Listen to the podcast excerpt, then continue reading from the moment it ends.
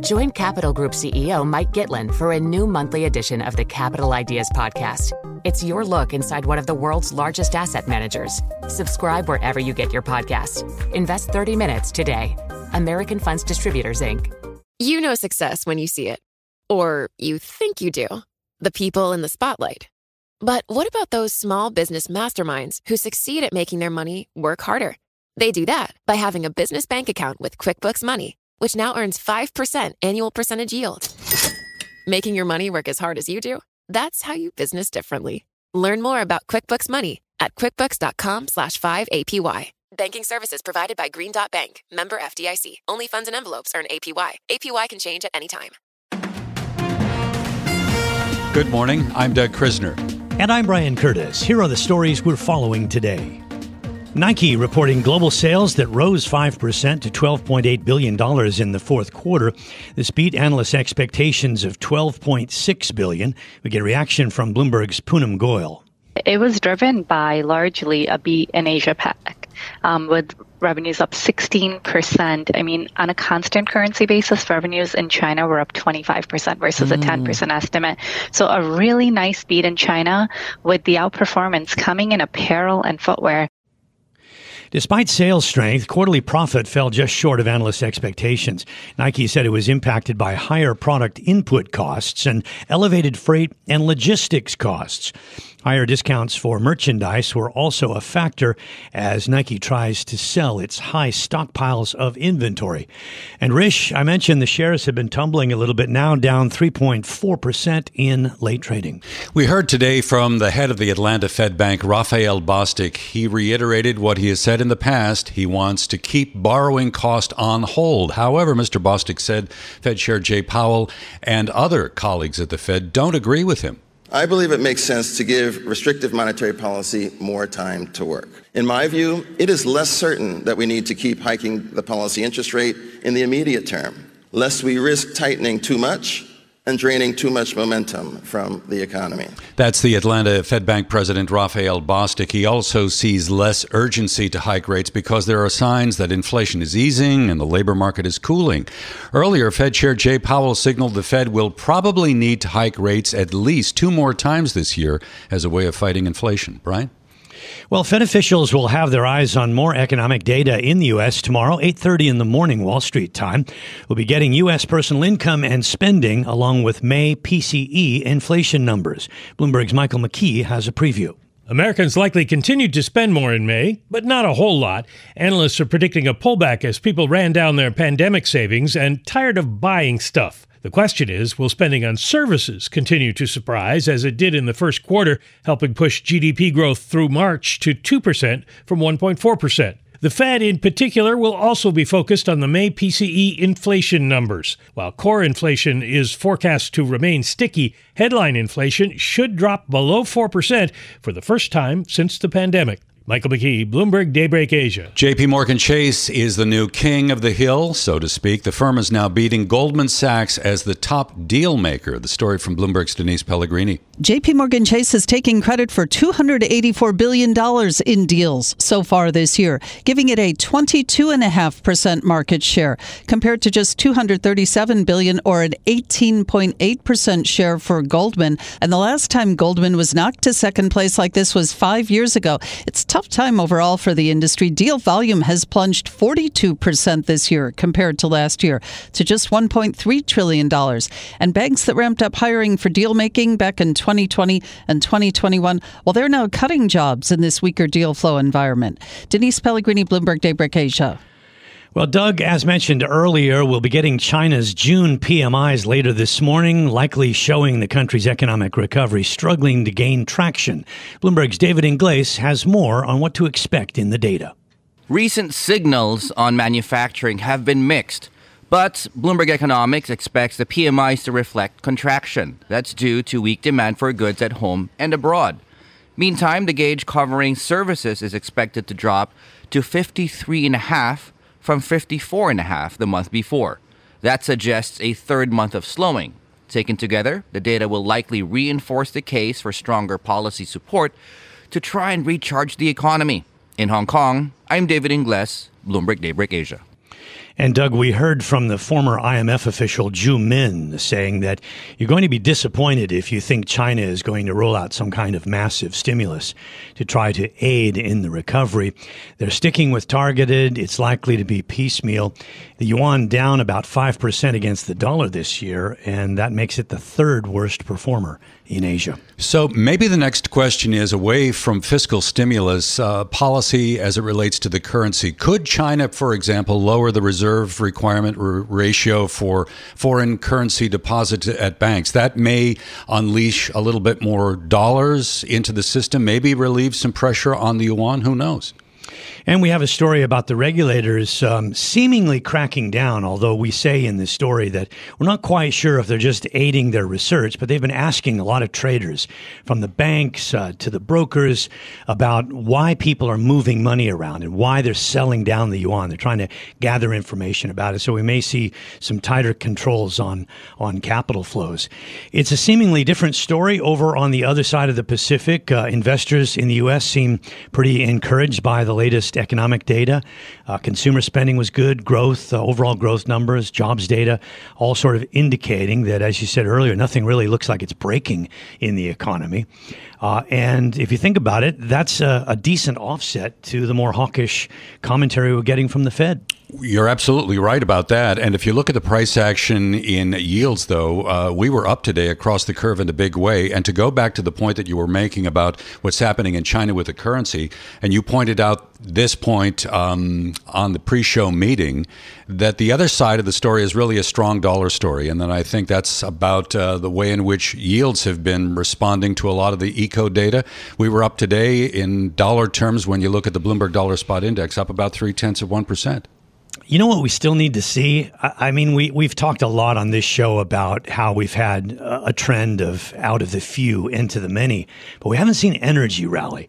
If oil starts to go up in any kind of significant fashion, that may be the final indicator that people need that demand is coming back in the global economy. It's not that clear at the moment, but uh, we, we had today, at least, we had banks and energy both rallying uh, over 1%. We haven't seen that all that much of late. Yeah, and uh, WTI in New York still below seventy dollars a barrel. That's hard to believe, isn't it? Yeah, interesting though that uh, that the that the uh, uh, energy companies did rally. I'm looking at Exxon here up one and a quarter percent. Let's get an update now on global news. Well, the U.S. Supreme Court has ruled on affirmative action we get more from Dan Schwartzman in the newsroom in New York. Dan. Yeah, Brian, certainly a landmark decision. The court striking down the use of race in the college admissions process as the court voted 6 to 3 against Harvard and the University of North Carolina. Chief Justice John Roberts, writing for the conservative majority, says a student's individual experience in getting past obstacles in their life could be used in the admissions process, but a student's race could not be used. The court had twice over the past 20 years upheld race being used in the process. President Biden, speaking at the White House, says people have been misinformed as to how affirmative action works. The court has effectively ended affirmative action in college admissions. And I strongly, strongly disagree with the court's decision. Because affirmative action is so misunderstood, I want to be clear, make sure everybody's clear about what the law has been and what it has not been until today. Many people wrongly believe that affirmative action allows unqualified students, unqualified students to be admitted ahead of qualified students. This is not, this is not how college admissions work. Rather, colleges set out standards for admission, and every student, every student has to meet those standards. Biden was commenting from the White House.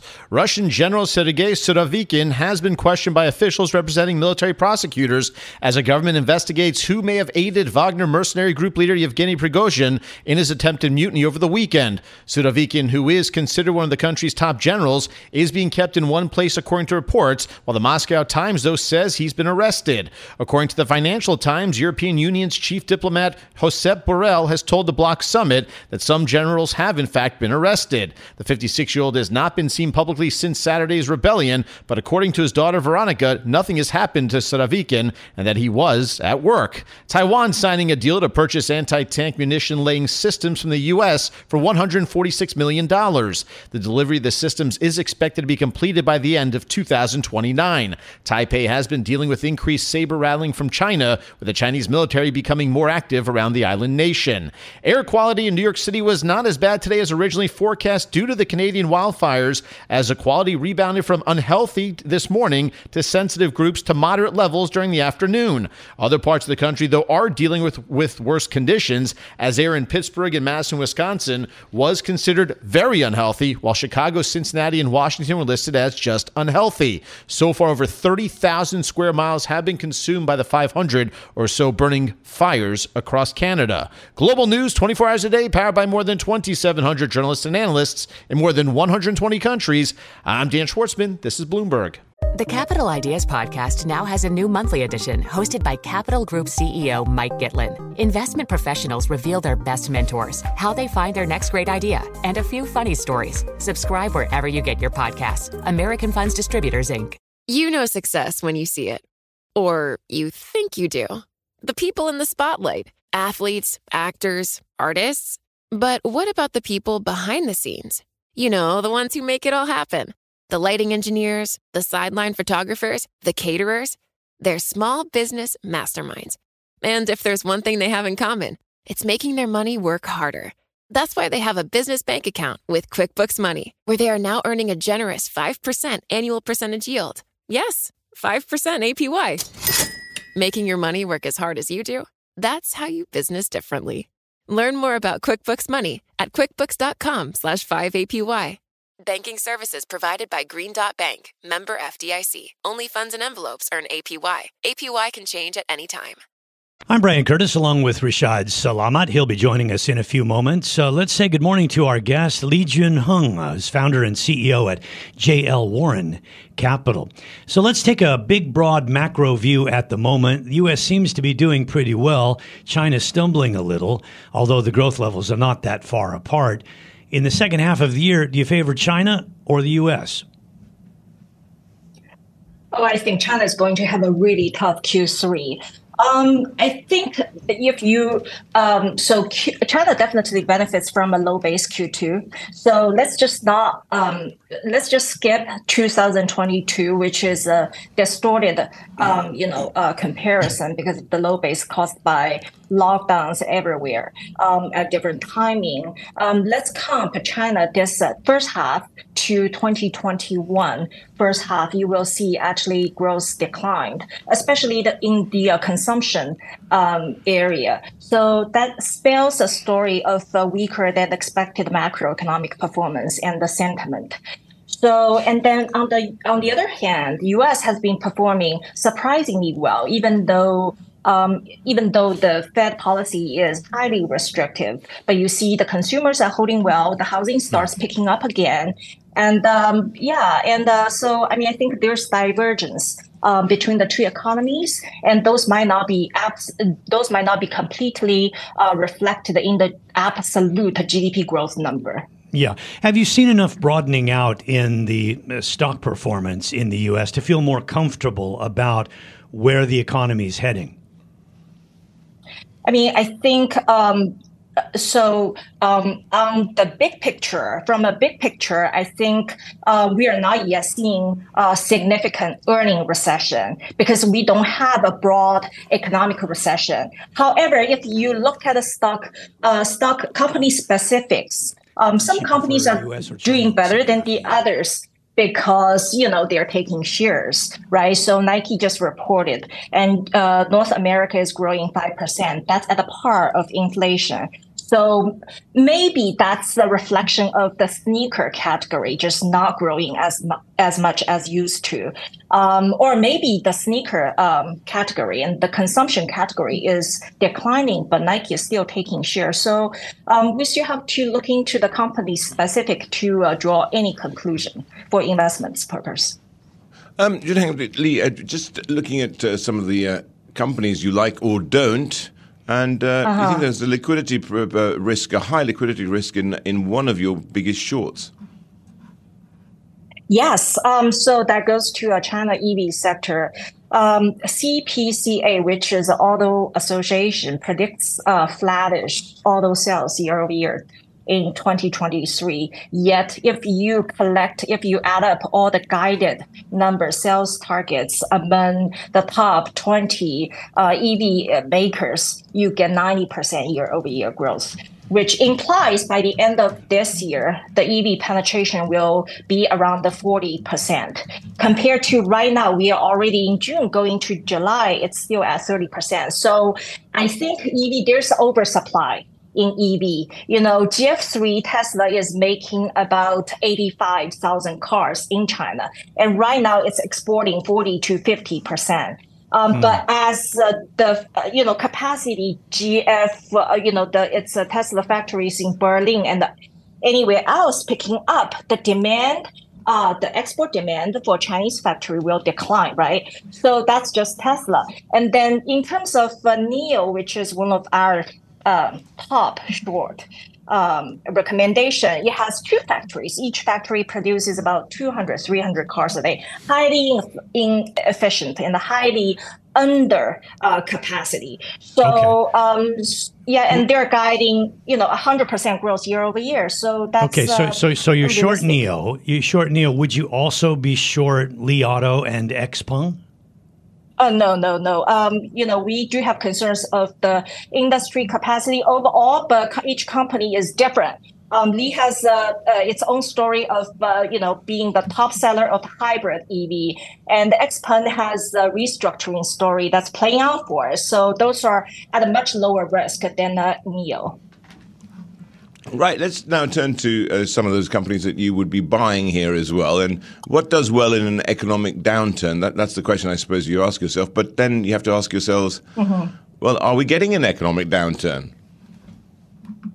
Well, I mean, if you look at the China, we are still substantially below 2021 consumption levels. So I would I would I would conclude that it's an economic contraction. Like I said earlier, we need to skip 2022 as a, as a base for comp because it was distorted because of you know um, lockdown here and there among you know among different locations in different months. So um, if we skip 2022 and comp against 2021 or even 2019, many many brands are not selling nearly as much today as uh, they were uh, two years ago, uh, let alone four years ago. So um, that to me is a contraction. Okay, let's focus more on the U.S. then, because you're clearly, uh, you know, much more positive about uh, trading in the U.S. at the moment than China. Um, one of the trends we've seen of late, which might surprise some people, is that we've seen techs underperform, and we've seen, for instance, the Russell 2000 has has gained uh, more in the past month than the Nasdaq 100, and transports have as well. What are the pockets of non-tech that you like at the moment? Um, I think the the the uh, the uh, sort of uh, uh, the line between tech and consumer is getting so close. So I mean, many many consumer uh, names use tech as way to uh, campaign and sell to uh, their consumers digitally and uh, you know manage the CRM more efficiently. So um, we are bullish on consumer discretionaries uh, in the U.S. Um, so those will be the multinationals uh, with diversified geographic exposures. So, and also that's something that we feel like, you know, the U.S. Uh, investors and the global investors are so uh, cautious and pessimistic about uh, their exposure uh, to China, and it's very hard to convince them to change that sentiment right now because there's no fundamental kind of uh, uh, inflection point out of that part of the world. However, if you feel like you cannot live without participating a China investment, those multinationals, especially the beaten up uh, multinationals such as Nike, Estee Lauder, maybe I'm, I'm just saying maybe, and some European luxury names, and you know, um, you know, Moncler's and the whatever. Um, those might be a very good vehicle for them to ride the China recovery story eventually, or the upside, you know, uh, brought up, up uh, brought up by some Okay. uh, you Yeah, know I- I uh, was- bigger than expected stimulus package. Very quickly, would that be enough to get people back into the uh, Chinese stock market, or would there be something else needed? Very quickly. Well, I mean, I think uh, it's a confidence crisis, so that will take time. It's not a liquidity uh, crisis. There's plenty of liquidity in the system. It's the movement, it's the velocity of the money that's the concern. No one, the demand for money and activities is so low. Since since you gave us a, a very um, short answer, let me give you one more question. Uh, a nod to Matt Miller, one of my colleagues, who said that it seems like Chinese policymakers are are going with a, a more sort of longer term view at um, fixing the economy rather than reacting very quickly like a lot of policymakers do. Do you agree with that? Are they getting it right? Yes, because they have a consolidated, authoritative, uh, uh, command-based economy. So, so they don't have to respond to market reactions or economic reactions. I mean, they That's have good the point. absolute control of the people and the economy. Okay. This is Bloomberg Daybreak Asia, your morning brief on the stories making news from Hong Kong to Singapore and Wall Street. Look for us on your podcast feed every day on Apple, Spotify, and anywhere else you get your podcast. You can also listen live each day on Bloomberg 1130 in New York, Bloomberg 991 in Washington, Bloomberg 1061 in Boston, and Bloomberg 960 in San Francisco. Our flagship New York station is also available on your Amazon Alexa devices. Just say, Alexa, play Bloomberg 1130. Plus, listen coast to coast on the Bloomberg Business app, SiriusXM Channel 119, the iHeartRadio app, and on Bloomberg.com. I'm Brian Curtis. And I'm Doug Krisner. Join us again tomorrow for all the news you need to start your day right here on Bloomberg Daybreak Asia.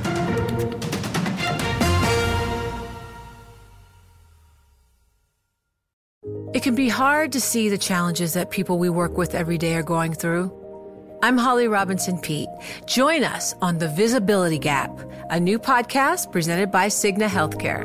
Download it wherever you get your podcasts. The countdown has begun. From May 14th to 16th, a thousand global leaders will gather in Doha for the Qatar Economic Forum powered by Bloomberg. Join heads of state, influential ministers, and leading CEOs to make new connections, gain unique insights, and uncover valuable opportunities in one of the world's most rapidly rising regions. Request your invite for this exclusive event at QatarEconomicForum.com.